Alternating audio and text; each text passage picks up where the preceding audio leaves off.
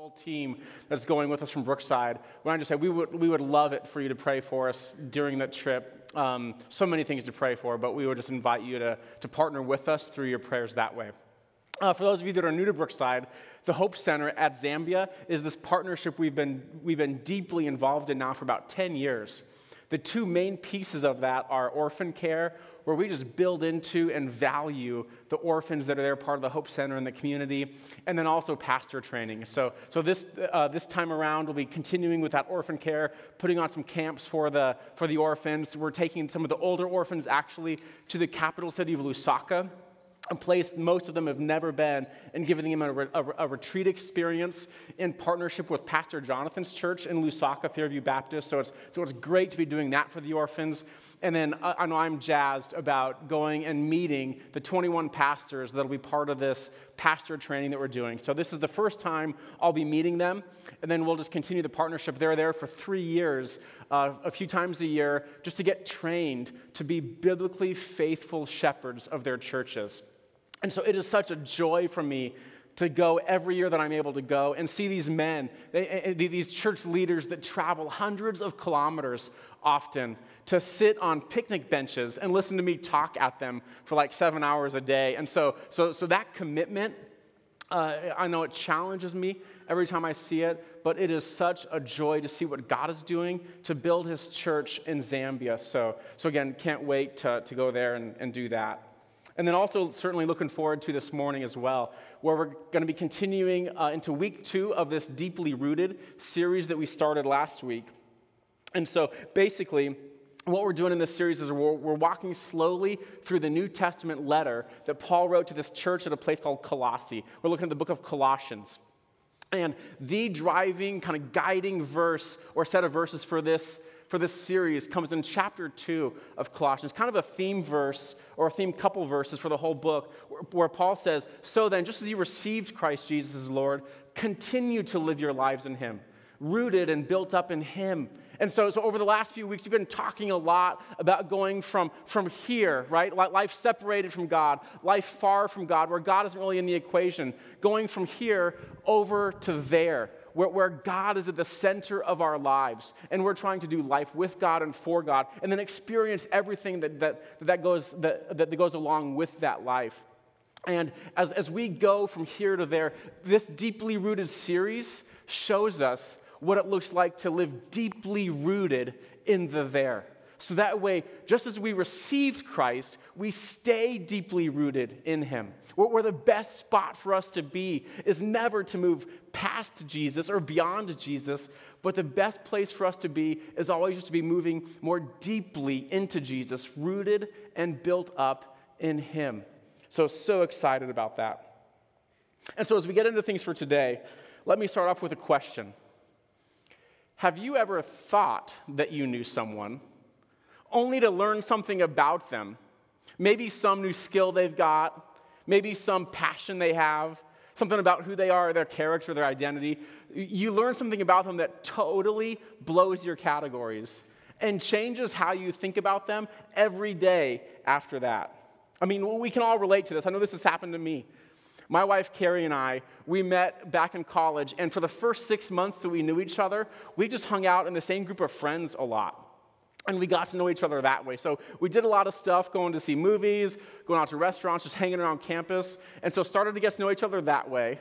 And then a long time ago, we used to call it we defined the relationship. And so then we started dating, right? And so, so then we just spent more time together, getting to know each other better and better and better. And so my 19 year old self thought that I knew Carrie pretty well. And so I remember how my whole world changed one day when we were talking about our plans for the weekend, and Carrie said that she couldn't do anything this upcoming weekend because she had this tournament to go to. I'm like, tournament? What are you talking about? Is this something you're going to for somebody else? No, that wasn't the case. She told me that she's going to this tournament to qualify not for her first black belt, but for her second black belt in Taekwondo. And so, like, nice, sweet little Carrie, like from small town Nebraska, is now Ninja Carrie, who can beat me up right? And so, totally unrelated to anything else. So, in our first house, we used to live in Ralston. Our first house had this coat closet that we were always in and out of, she had this bag of weapons from her taekwondo time, like stacked in the back of this closet. So, seriously, we had this long bag. It had a, a, a sparring sword, a set of nunchucks, and then a bow staff. We could have armed three out of the four Ninja Turtles just with the stuff that was in our coat closet. Now, Carrie would say that she was just putting in there to store it and keep it out of the way. But I knew that was her silent reminder to me every time I got in that coat closet, right? of what she could do, that I better take out the trash and everything else that she ever asked, that sort of thing. So let me bring us back to center, right? So, so, so learning that one thing about, Terry, about, about Carrie's taekwondo, it opened up a whole new way of me seeing her. Learning that one thing about, about her tournament taught me a lot about her discipline, taught me a lot about her commitment, right? Her resolve, the years that it took to build up to that point, and her passion. And so, so this one thing taught me how to relate to her better.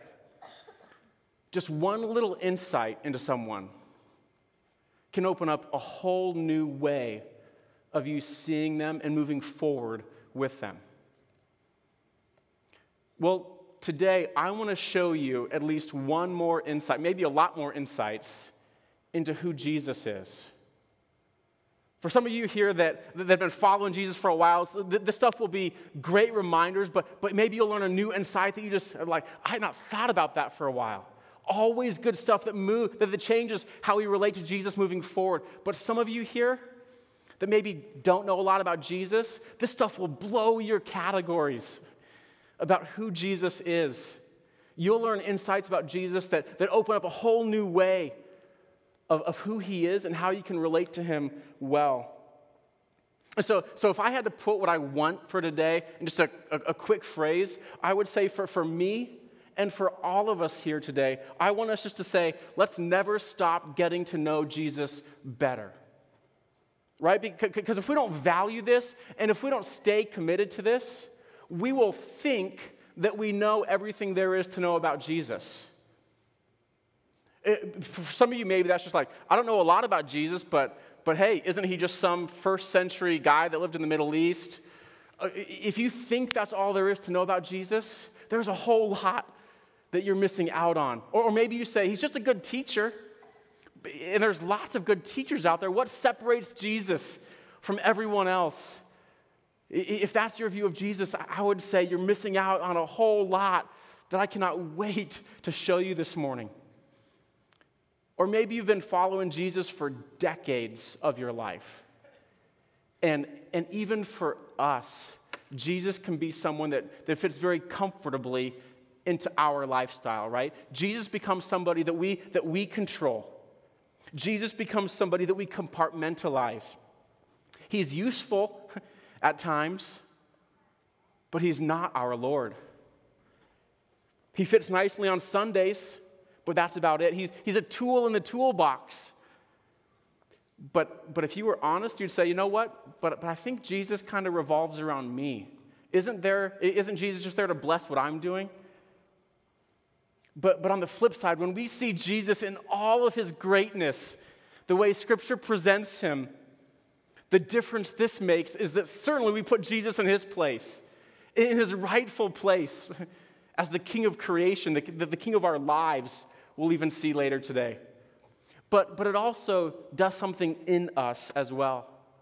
Tim Keller is this guy that I quote all the time. He's a pastor, he was a pastor for a lot of years up in the New York area, uh, author. He's kind of mentored me from a distance through his speaking and his writing. He says that it is impossible to meet the real Jesus and leave indifferent. You hear that? And so, so if you think about Jesus and you're like, mm, meh, you know, then, then Tim Keller, and I think he's right, he would say, then you haven't met the real Jesus. When we see Jesus for who he is, for all that he is, it's not just that we put him in his place, but we are transformed as well. We're changed from the inside out. And at, at the most fundamental level, that means we just see Jesus is good and he is great and He is worth our deepest consideration. He's worth following. And so, so today we are all about just seeing Jesus clearly. The premier passage for that in Colossians starts in Colossians chapter 1, verse 15. In Colossians 1, verses 15 to 23, we see one of the clearest and strongest presentations of Jesus in just a few verses that we get anywhere in the Bible. I mean, if someone is going to ask me, Tim, show me just in a few verses who Jesus is, verses that pack a punch, this would be on a list of about two or three passages that I would give to that individual just to see clearly and in a short space here's who Jesus is, here's all that he is to us. And so, so I just want to read through this passage. So, so buckle up. We're going to read through this whole chunk. It's going to be like drinking through a fire hose. There's so much in it. But I want to put this in front of us just to hold the greatness of Jesus up for us. But as I read through this, I want you to be asking two questions in the back of your mind. That the first question, the most important question is what do these verses teach me about who Jesus is? We'll come back and we'll answer that, right? But what do these verses teach me about who Jesus is? And then and there's always the question what does that mean for you? As I learn about Jesus, what might this mean for my life today? What might this mean for my life this week, this month, in this season? So here's Colossians chapter 1, verses 15 to 23. The Son is the image of the invisible God, the firstborn over all creation. For in him all things were created, things in heaven and on earth, visible and invisible, whether thrones or powers or rulers or authorities, all things have been created through him, and all things have been created for him. He is before all things, and in him all things hold together. And he's the head of the body, the church. He is the beginning and the firstborn from among the dead, so that in everything he might have the supremacy. For God was pleased to have all his fullness dwell in him, and through him to reconcile to himself all things, whether things on earth or things in heaven, by making peace through his blood shed on the cross. And then in the original Greek that Colossians was written in, Paul's language and his style shifts here. He goes from talking about Christ and Jesus to using the word you a lot, where Paul applies all of this now to the Colossians and to us. So, verse 21, we keep reading. Once you were alienated from God and were enemies in your minds because of your evil behavior. But now he has reconciled you by Christ's physical body through death to present you holy in his sight without blemish and free from accusation, if you continue in your faith, established and firm, and don't move from the hope held out in the gospel. This is the gospel that you heard and that has been proclaimed to every creature under heaven, and of which I, Paul, he says, have become a servant. So let's go back to that question we're asking. What, what do these verses teach you about Jesus? In a word, this passage is all about Jesus' supremacy, his, his unsurpassing greatness. Hey, however big or good or strong you think Jesus is, this passage says, okay, take whatever you think that is and then blow it up times a million because whatever you think, Jesus is bigger, stronger, and better than our finite minds can even comprehend. This passage is driving home the greatness of Jesus. It's, it's, everywhere. So let me just try to organize things into four headings or categories for you. So, so we see Jesus' greatness displayed in the fact that Jesus shows us God. It's right there in verse 15 when it says Jesus is the image of the invisible God. That, that Greek word for image there, eikon, just means that Jesus reflects and reveals God. And so, so, so if you're wondering what God is like, the Apostle Paul would say the best way for you to see what God is like is to learn everything you can about Jesus Christ. Paul is saying that Jesus is God. He's not created in the image of God, Jesus is the image of God.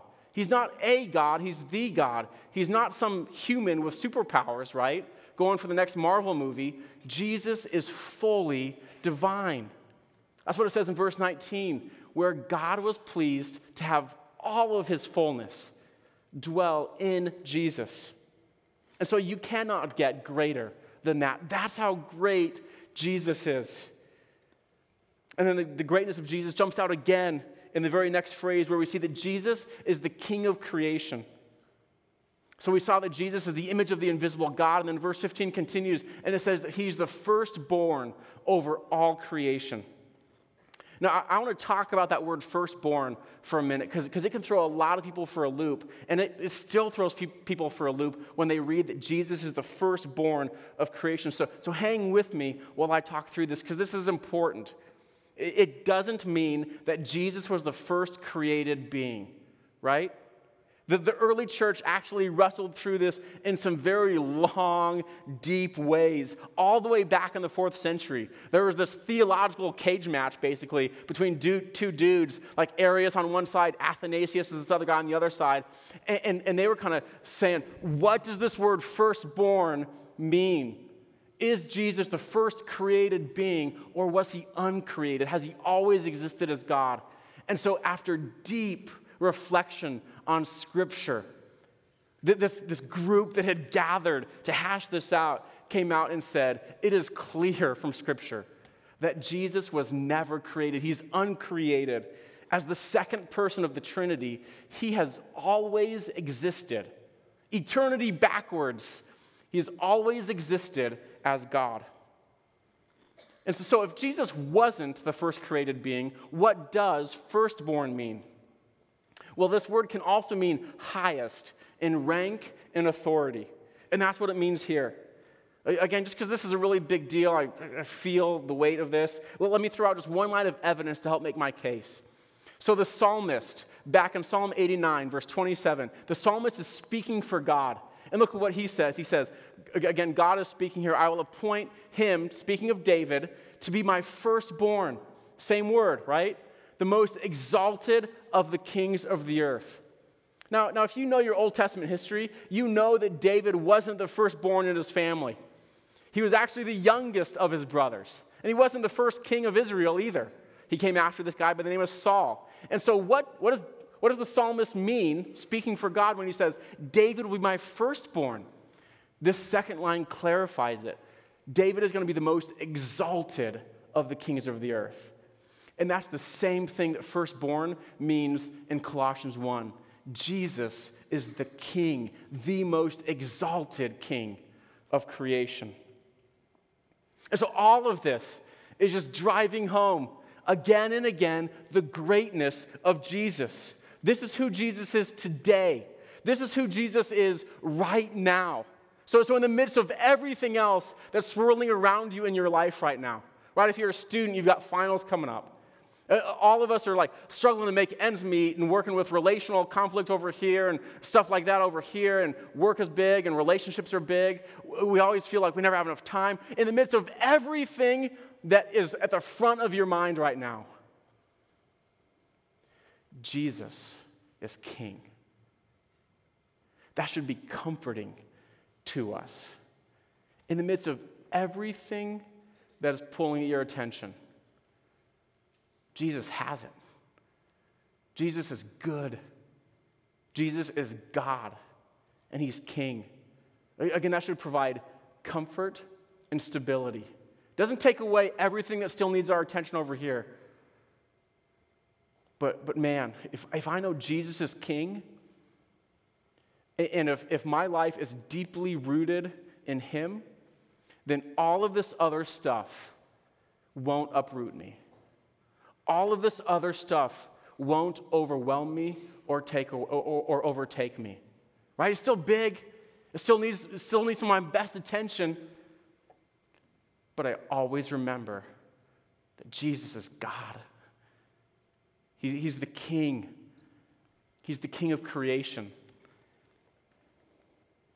Everything visible and invisible, everything was created by him.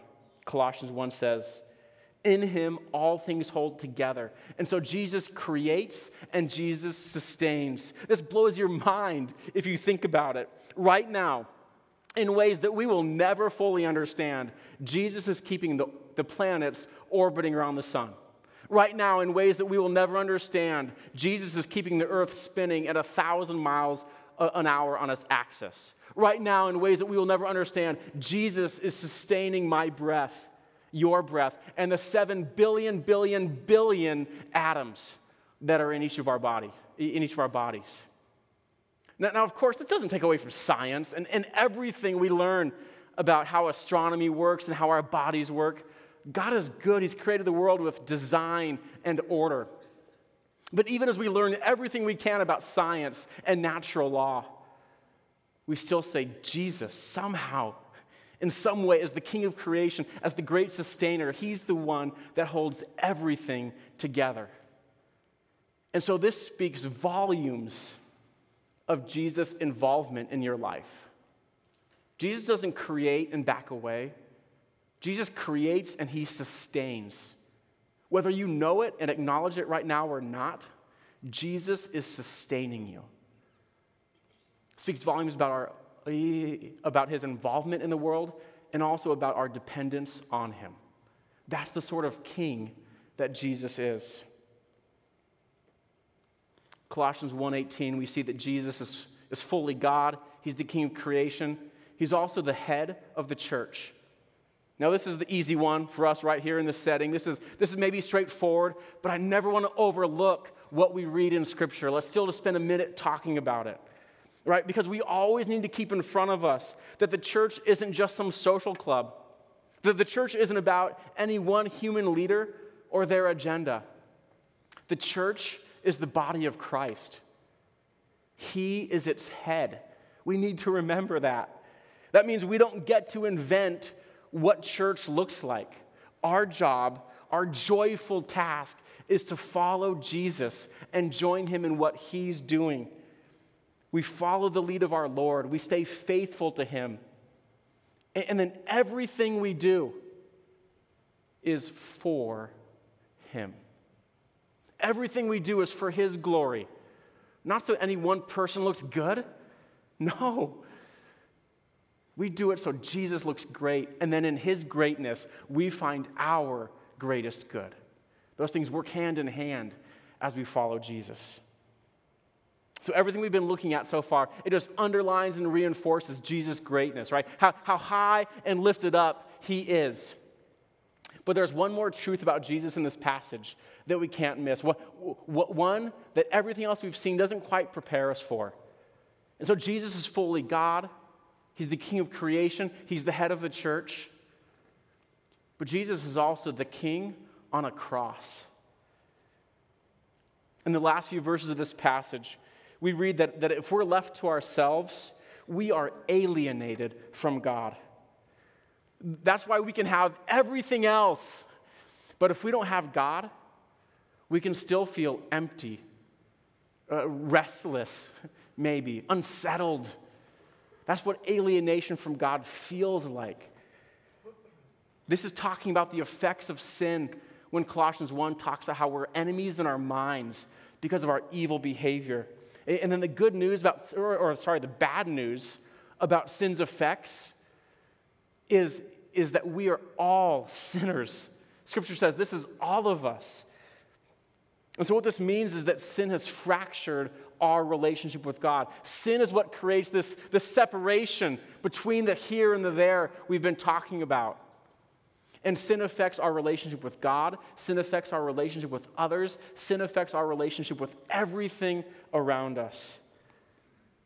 The best illustration I have for this is a story from when I was growing up, probably fourth, fourth, fifth grade, something like that. And I was at a friend's house, and we were shooting BB guns at his place uh, against metal targets. Now, shooting a BB gun at a metal target is never a good idea, especially when this friend had just gotten a brand new sliding glass door installed to their house, like the week or so prior to that.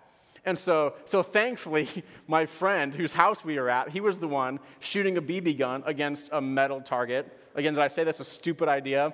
Should, uh, and so, so we, he shot the BB gun. We heard it ricochet off the metal target. And before we saw what was happening, we could hear the crack. The brand new sliding glass door that had just been installed, the, the BB had hit that, one of the panes of glass on that sliding glass door, and we could see that spider web crack just expand while we were watching there. Now, we were there, three of us. The friend whose house we were at, and two others. My other friend, whose house it wasn't, and I, we took off before we could see the rest of that spiderweb crack expand, right? We were out of there. We fled and left my friend to fend for himself. Uh, we did see him again, so he made it through, right? But, but that one BB created a fracture that, that spread throughout that whole pane of glass. It was shattered. It couldn't be used the way that it was designed. That's what sin is. Sin fractures everything around us. And, and the root of it, the, the BB, is us, is us resisting, neglecting, and ignoring God. It's us resisting Jesus, dethroning him on the throne of our lives and putting ourselves or anything else in his rightful place. So it's in this situation when we are alienated from God, when we have been the ones to resist, when we've been the ones to rebel. It's in this situation, in the midst of our alienation, in the midst of this fractured universe, that Jesus takes the first step of initiative, comes to earth. And, and then Jesus does everything that is needed to accomplish reconciliation with God. He takes the first step and he takes all the steps, dying for us on the cross, offering us, any of us, the chance to be made with, right with God through faith in him. The king of creation is the king on the cross. This is all over the place in the passage we read. Let me just read a few of the verses again. Colossians chapter 1, verses 19 to 22. For God was pleased to have all his fullness dwell in him. That's Jesus' identity, fully God.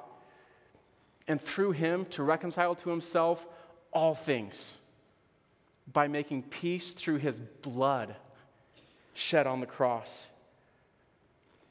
Verse 21 Once you were alienated from God, you were enemies in your minds because of your evil behavior. But now, He has reconciled you by Christ's physical body through death to present you holy in His sight, without blemish and free from accusation. Again, Jesus' sacrifice on the cross is all over that. And what we learn about Jesus here in this passage sets Jesus apart from any other God that vies for our allegiance. Jesus, he, he's the king of the cross and the king of creation. This is the sort of Lord that invites our allegiance. This is the sort of God that invites our willing surrender. Because a God like this, of course, he has our best, interest, our best interests in mind. And so everything about Colossians 1 15 to 23 underscores the greatness of Jesus, just underlining it, putting in bold, italicized font. Jesus is bigger, greater, better than we think. We never stop wanting to get to know him better.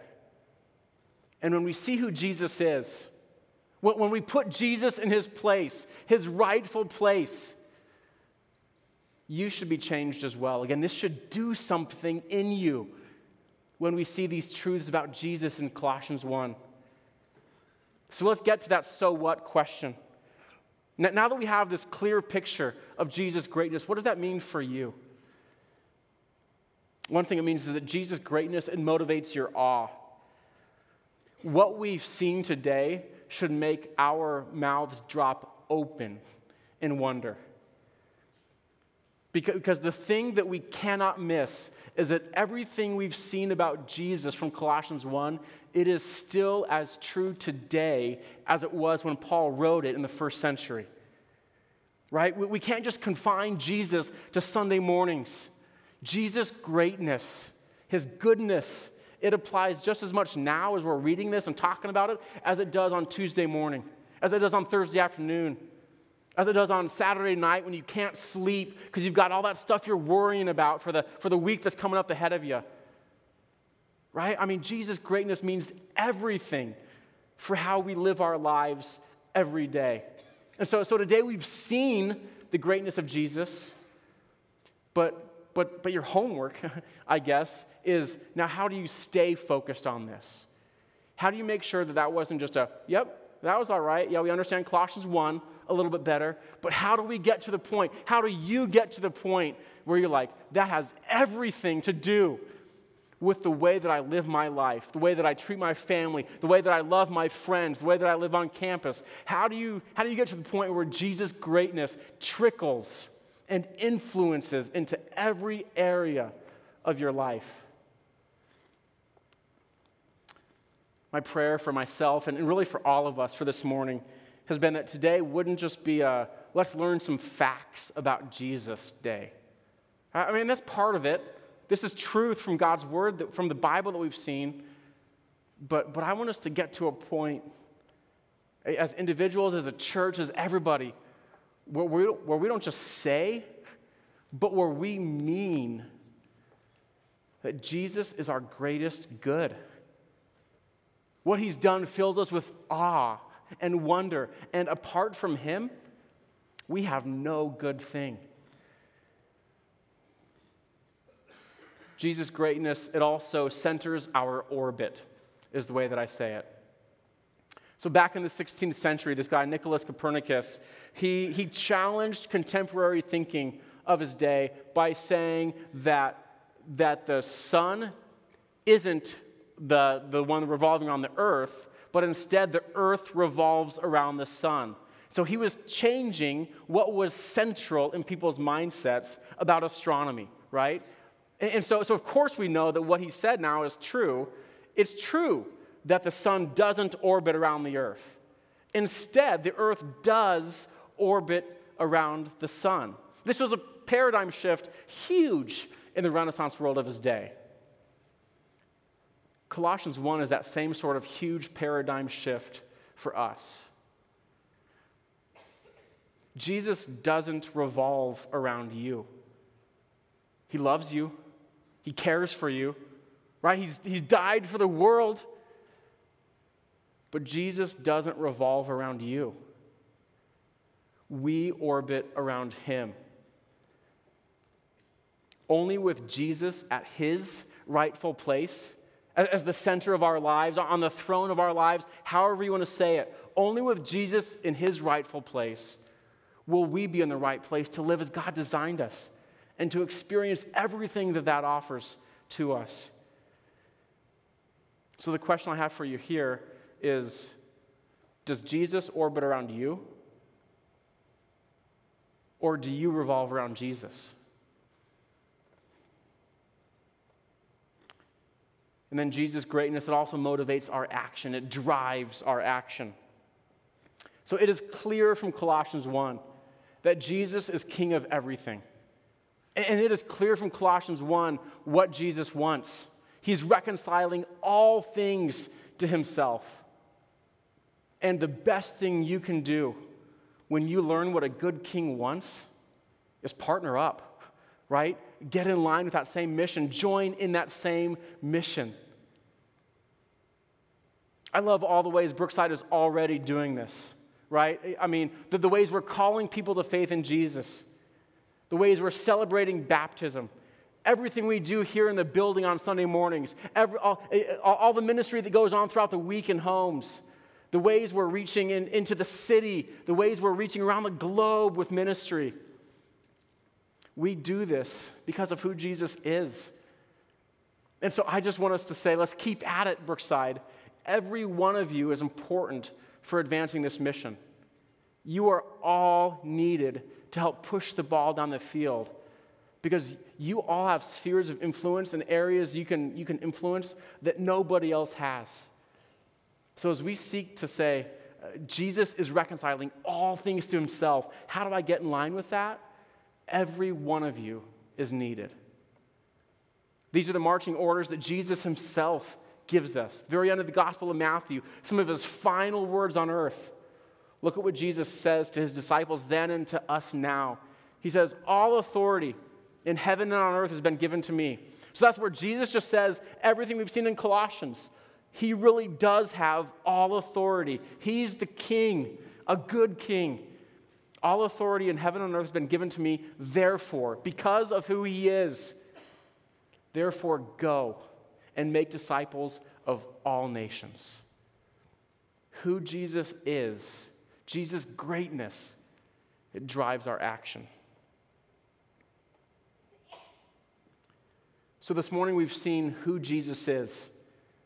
Maybe, maybe these are just some good insights, some good reminders for you, or maybe these are category blowing headings for you. But for all of us, you remember how just, just a little more information about somebody can totally open up a new world for you. As we see who Jesus is and all of his greatness, I want that to open up this world for us where we relate to Jesus well as the king of everything, as a good king of everything. And then I want to let that transform who you are, where it motivates your awe, it, it centers your orbit. Jesus is the center of your orbit. And then it drives your action. Let's pray. Jesus, we humbly acknowledge the truth we've seen from the Bible today. Jesus, you are God. You are the King of creation. You are the head of the church, and you're the King on the cross. Jesus, we thank you that you're also the King who overcame the cross, that on the third day you rose again, and your victory on, uh, over the cross is shown in you rising from the dead. Jesus, we thank you that everything we celebrated on Easter just a few weeks ago, we thank you that it is just as true today as it was a few weeks ago. Jesus, thank you that we serve you, a risen Lord. We thank you that everything that's true about you in Colossians 1 is true today in the midst of our circumstances right now.